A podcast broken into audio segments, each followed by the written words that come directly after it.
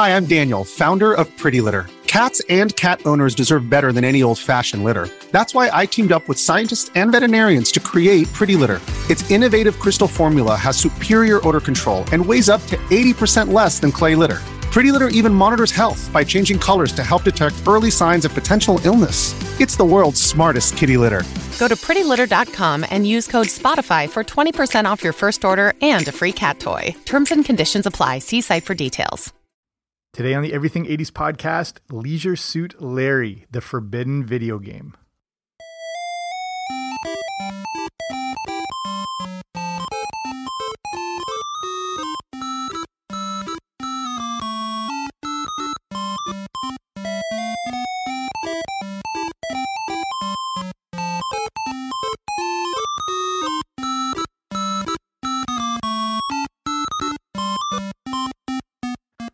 Hey there, what's happening? Welcome back to the Everything 80s podcast. I'm Jamie. Thanks for coming on out today. Warning Leisure Suit Larry in the Land of the Lounge Lizards contains some elements of plot that may not be considered appropriate for some children. This is the intro from 1987's Leisure Suit Larry in the Land of the Lounge Lizards, and it ushered in a game that would be part of a forbidden folklore for kids during the 80s. Leisure Suit Larry was a character and video game created by Al Lowe and Mark Crowe about a fictional character named Larry Laffer. It was an adult themed video game and series that had huge success through the 80s and into the 90s. So that's what we're going to be looking at here today the forbidden video game. Before we start, if you haven't already, make sure you subscribe wherever you find your podcasts. I should be there. Okay, here we go. The name Leisure Suit or Larry still conjures up a mindset for me that says this game is off limits. We grew up without an internet and three network channels, so anything that was considered off limits we only learned of through word of mouth. Leisure Suit Larry was one such thing. It was spoken of on playgrounds and in neighborhoods by kids who had never played the game. There was always that one kid in school who swore he played it, but we all knew he was full of crap. Despite its relative tameness, the persona of the game came off as being truly forbidden. To us, this was way out of our wheelhouse, and we were better left to playing Mario or Duck Hunt. Still, the mystique behind this game made it something of a great curiosity. Even if we had the chance to play it, I'm not sure if we would have. It's something that remained a mystery at the time and probably wasn't worth the hype at all, but that's what makes for great intrigue. So, this is a look back on the original Forbidden video game Leisure Suit Larry. So, what is the origin story here? Before we get to the creation of the game, here is the rundown on the backstory of Leisure Suit Larry. Larry was a geek for most of his life and never had any success with girls. He would eventually become a computer programmer, but lived a very meaningless existence. He lived with his mother, and there was a lack of friends, work colleagues, or anything like that. When Larry turned 38, he gets a bit of an epiphany and becomes preoccupied with the opposite sex. This starts to take over his life, and his work begins to suffer a trickle down effect starts to happen and it leads to his life going downhill. He gets fired from his job, and on that same day, he finds out his mom has skipped town, sold the house, and left for an extended vacation. Larry then decides to do a 180 and uproot his life. He moves to the fictional city of Lost Wages, get it, and adopts a whole new persona. Since Larry is so out of touch, he believes that the 70s style is still in vogue and goes all in on it. He gets a polyester leisure suit and puts together a look that he thinks is still cool. And you can probably picture people like this right now. The origin story of Larry leaves us with him selling his Volkswagen Bug and making a cool $94 on it. After he sells the car to a junkyard, he ends up outside Lefty's bar, and that's where the very first game, Leisure Suit Larry in the Land of the Lounge Lizard, begins. So, I mean, you know, Spider Man, Incredible Hulk, I mean, they can't top a backstory like that. But let's look at how Leisure Suit Larry was created. So that's the fictional backstory behind the characters, but here's how the game really came together. Video games in the 80s were all about epic adventures and heroes. The idea with Leisure Suit Larry was that he would be the exact opposite of this. The idea was to create a very unconventional type of video game where the hero would constantly be mocked and ridiculed. Whereas other games were all about saving a princess and going through quests, Larry would be adult themed and really not safe for work um, though that acronym didn't exist then. The, the concept was put together by Al Lowe, who wanted to create the complete opposite of a GQ model. Larry was the classic short, balding, and out of shape loser who never lands a girl. To complete his look, besides the leisure suit, Larry wore a Hawaiian shirt, gold chain, and a chest toupee, which was an actual real thing in the 70s. Just it seems like the worst decade in human history. In case you don't know this, you're just gonna have to like Google Leisure Suit Larry and just you'll see the cover of the original games and get an idea of what this guy is. But you can pretty, I mean, picture cousin Eddie essentially from Christmas Vacation, and that's sort of what we're dealing with. The tough part was they still had to make him somewhat likable. He has all the traits that make him a scumbag, but Lowe still based him on the average guy who was somewhere in between loser and noble. He has a real good to him, but he doesn't know how to show it. So that actually leads us, and we're thinking about real life Leisure Suit Larry's to an actual, you know, potential influence here. And it's interesting. I was starting to, as I was going through this, I was starting to draw comparisons between also, uh, besides cousin Larry or cousin Eddie, uh, George Costanza and Larry, which is interesting because George, of course, is based on Larry David. And most classic characters have their roots in real life people. Looks like Leisure Suit Larry was no different. Lowe worked on uh, worked for Sierra Online, which is a video game company from the late 70s. They brought us such games as King's Quest, Space Quest, Police Quest, and Quest for Glory. You can see their theme there. Sierra would eventually dissolve into part of Vivendi or Vivendi Games, which later merged with Activision to form Activision Blizzard. While Lowe was working there, he met a salesman who would become the future influence for Larry. The salesman, who was never named but was apparently named Jerry, would always be away on sales trips and would brag about his ability to score with the ladies. He was apparently hated by Lowe and the other game coders. This Jerry guy never realized he was being laughed at behind his back and would become the influence for Leisure Suit Larry. They went with Larry as it seemed too obvious to use the real name of Jerry. Larry was also the name of childhood friend Larry H. Parker. Larry's last name is actually Laffer, L A F F E R. And for that, Lowe just started skimming through an encyclopedia. They wanted to use a lot of L words for the title, and Lowe chose the L volume of the encyclopedia. He randomly landed on Arthur Laffer, who was an American working during the Reagan administration and actually won the Presidential Medal of Freedom. The fact that the name Laffer was basically laughter worked perfectly for the character who was the butt of all jokes. The real life Laffer was never aware of this connection, even though his secretary was a huge fan of Leisure Suit Larry, um, who also never made the connection, apparently. Okay, so now launching the very first Leisure Suit Larry video game. Again, there was also a, uh, you can go on YouTube and see the trailer for this game, which I mean, back then in the 80s, video games didn't have trailers per se. They had a non playable demo, you know, where it would just automatically go through. Like all video games had this, so like they could display it in the stores. But you can find this on YouTube if you just uh, search Leisure Suit Larry or trailer, or go to the show notes for today's episode where I've got all this put together. Um, if you didn't grow up in the 70s and 80s, you probably don't remember text based video games they are just as they sound like as the game contains graphics but not actually graphic gameplay. You would type various commands and the game would respond to them. Before even that there was just straight text based games where you would type in a response or an action and then there'd be a text response and you just sort of follow through it. But then they started evolving this into graphic gameplay as the technology evolved. So the game would be co-designed and illustrated by Mark Crowe. It was first released on the Apple II. This is how far back that's going. PC DOS, and then would be ported over to some more familiar systems, including Amiga, Atari ST, then the Apple Macintosh, the Tandy Color Computer 3, the Apple II GS. The game would feature 256 colors, and besides using text controls, you could also move Larry with the directional keys. If you were to stand in front of a bar, for example, you could type in the command to ask for a drink. If the command wasn't recognized, the game would give you hints to help move it on. The early parts of the game actually included Larry being able to use the bathroom, which as kids, I remember hearing that idea blew my mind that this guy could actually go like take a dump in the bathroom. That was a that was an actual command programmed into the game. Again, it's another one of those things I remember hearing about this and always thinking it was made up.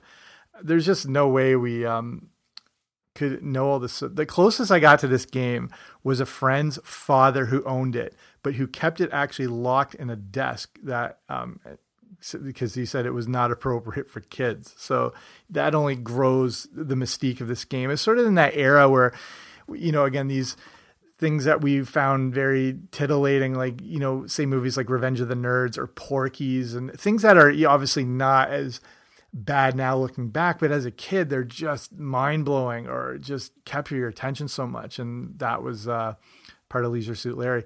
So before you know before you start even playing the game you had to show you were old enough to play it you actually had to prove you were old enough to play it you know even if we got our hands on this thing to start the game you're showing um, it's like you know on websites now where you have to just enter in your um, an age or whatever just to show you can go into the website but with this game it would ask you for your age and then request you answer five different questions in order to prove it if you miss two questions no game for you. Here's the actual questions from the game. Okay, question one The term working girl refers to uh, one, a secretary, two, a lady of negotiable value, three, an industrious woman, four, an employed female.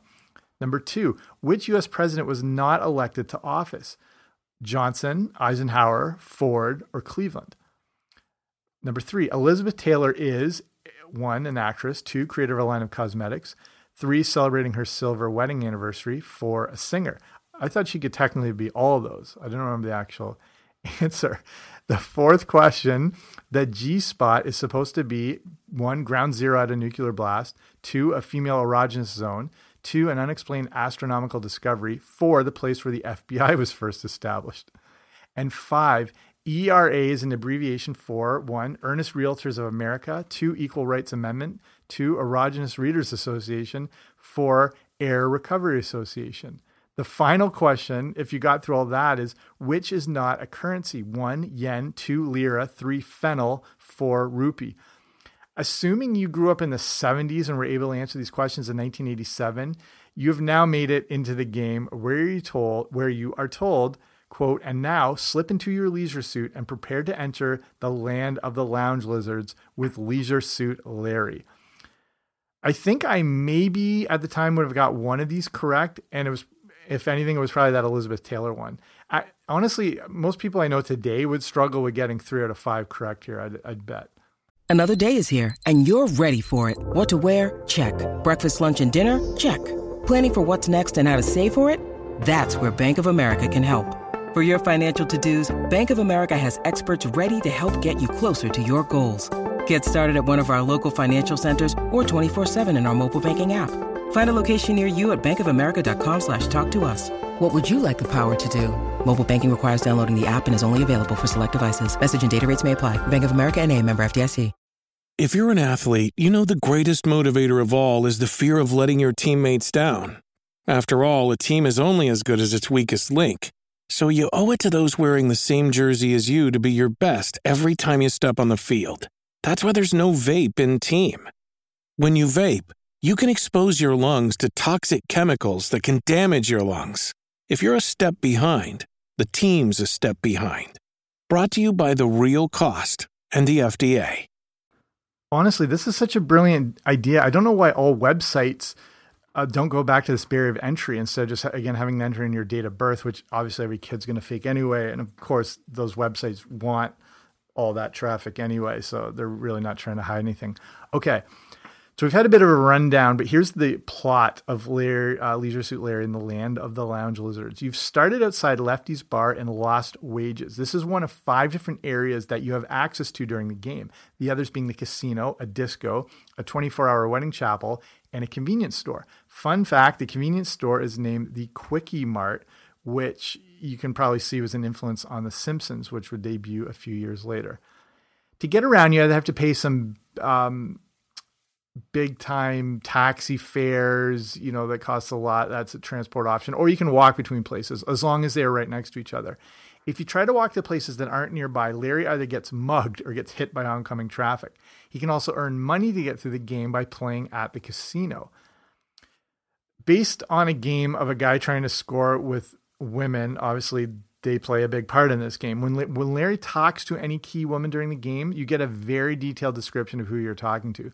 Larry is always shot down at first, but then can hit them with some pretty lavish gift, gifts, which gives him some favorable reactions. Some women don't fall for it, but you have to give gifts to proceed through the game. The final area of the game, the Hotel Penthouse, is where you have hopefully completed your quest. This is where, okay, so this podcast is considered clean. Um, if you do anything or say or curse or anything, you know, whatever on a podcast, you have to give it a different rating thing. And when you don't, it can get in trouble. So I'm going to try and describe things in a PG manner here. You have a seven sort of hour time period to complete the game. And if you don't do it in that time, Larry ends up taking his own life. When you start the game, a lady of the night is available, but if you're to use her services um, without protection, you will also die. So I think that's the cleanest way I can describe how this game goes. That's the ultimate goal of Leisure Suit Larry, and the whole ordeal can be accomplished as long as Larry buys the protection in the convenience store. It's probably a good idea that you had to pass that age requirement uh, at the beginning because as the game starts, it's you know kind of just stupid and whatever, and then as it progresses at the end, you can see where it gets a little off the rails. Okay, but let's look at the success of Leisure Suit Larry. So it's the 80s, and things take a while to catch on. Word of mouth was the best advertising campaign that could have existed at the time, and it was big part of the success of Leisure Suit Larry. Like there was no commercials for this thing. There was no YouTube videos launching it. You know, it, it was basically people just having to spread their own thoughts. The sales started off pretty badly, and the game only sold around 4,000 copies. Not surprisingly, many stores um, had a problem with this adult theme nature of the game and didn't want to put it on the shelves. I remember being uh, this being the case where I lived, and I don't remember any video stores that carried it, and sure as hell we're not going to rent it out to kids. It was the lowest first month's first month sales for any product that has ever been released for Sierra Online, and it was thought that everyone involved had wasted half a year of their lives. But then people start to talk spurred on by rumors on playgrounds, neighborhoods, schools, colleges, the myth of the game grew. Suddenly, Leisure Suit Larry was the hottest thing in video games, and by the end of the year had sold over 250,000 copies.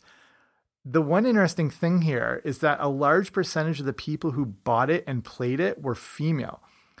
An interesting occurrence happened too no stores wanted to advertise or promote it, but were still selling a ton of copies. It had great reviews from video game magazines like uh, Computer Gaming World, and the game was touted for having great graphics and improved gameplay. Leisure Suit Larry in the Land of the Lounge Lizards would actually win Best Adventure or Fantasy Role Playing Game in 1987, awarded by the Software Publishers Association. So let's look at the future success of Leisure Suit Larry. I wanted to mainly focus on the original game and the 80s sort of viewpoint of everything, but Leisure Suit Larry would only continue to grow after this. Over the years, other iterations would come out, which included Leisure Suit Larry Goes Looking for Love in all the wrong places, Leisure Suit Larry 3, Passionate Patty in Pursuit of the Pulsating Pectorals, Leisure Suit Larry 5, Passionate Patty does a little undercover work. Leisure Suit Larry 6, Shape Up or Slip Out. Leisure Suit Larry, Love for Sail, S A I L, so a nautical themed adventure. You might have noticed I missed the fourth game, and uh, hopefully you did catch that. Turns out the fourth Leisure Suit, Leisure Suit Larry game, The Missing Floppies, has some varying stories surrounding it. Some say it was just a prank, and others say the whole game was made but never backed up when the original floppies were lost.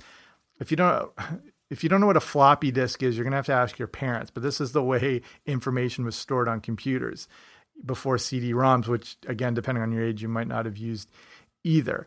But that's how games were made. That's how information was stored. So possibly that this game just was completely lost. Uh, the designers refused to remake the game, but it seems like the real version was just for a bit of marketing. Lowe had commented in 2012 that jumping right to game number five would make customers ask and wonder what happened to Leisure Suit Larry 4. So I don't know. Maybe that was their excuse for actually screwing up and not backing up the game or, you know, not saving as or whatever. There was also going to be Leisure Suit Larry 8 Lust in Space and Leisure Suit Larry Pocket Party, but both would never see the light of day. A Kickstarter project started in 2011 to create Leisure Suit Larry Reloaded, which would be a modern HD iteration of the game. I don't know where things stand at the moment as far as all that, though. Okay, let's start winding it down here with some uh, final thoughts on Leisure Suit Larry. So, I mean, there you go. It's the original Forbidden video game. It's uh, if you grew up in the 80s, it's part folklore, it's part urban legend, it's also part classic. It the game and series has become one of the you know most well remembered um, games ever, and again is considered a classic because of the technology from the time and the gameplay and the hype and everything like that. And you know people do look back fondly. PC games ranked Larry six on its list of best video game characters of all time. He was voted 45th top video game character of all time from a Guinness Book of World Records poll. It's been ranked in the top 100 games by different magazines, and the five original games combined have sold over 2 million units. This just goes to show the power of word of mouth, especially back in the 80s. And of course, today, with a game being launched, there there'd be so much promotional material and social media campaigns, and they can create this buzz. Um, you know, and then, but you know, whether it's a video game or a movie or whatever, a new TV show, the the content has to live up to the hype, and people will quickly realize if it's you know genuine or not. But you, you still are able to manufacture fake hype and fake interest, you know, just getting like the, the right hashtag going or get the right influencer to promote it or whatever. And then, you know, the, the content will stand on its own or it will fail.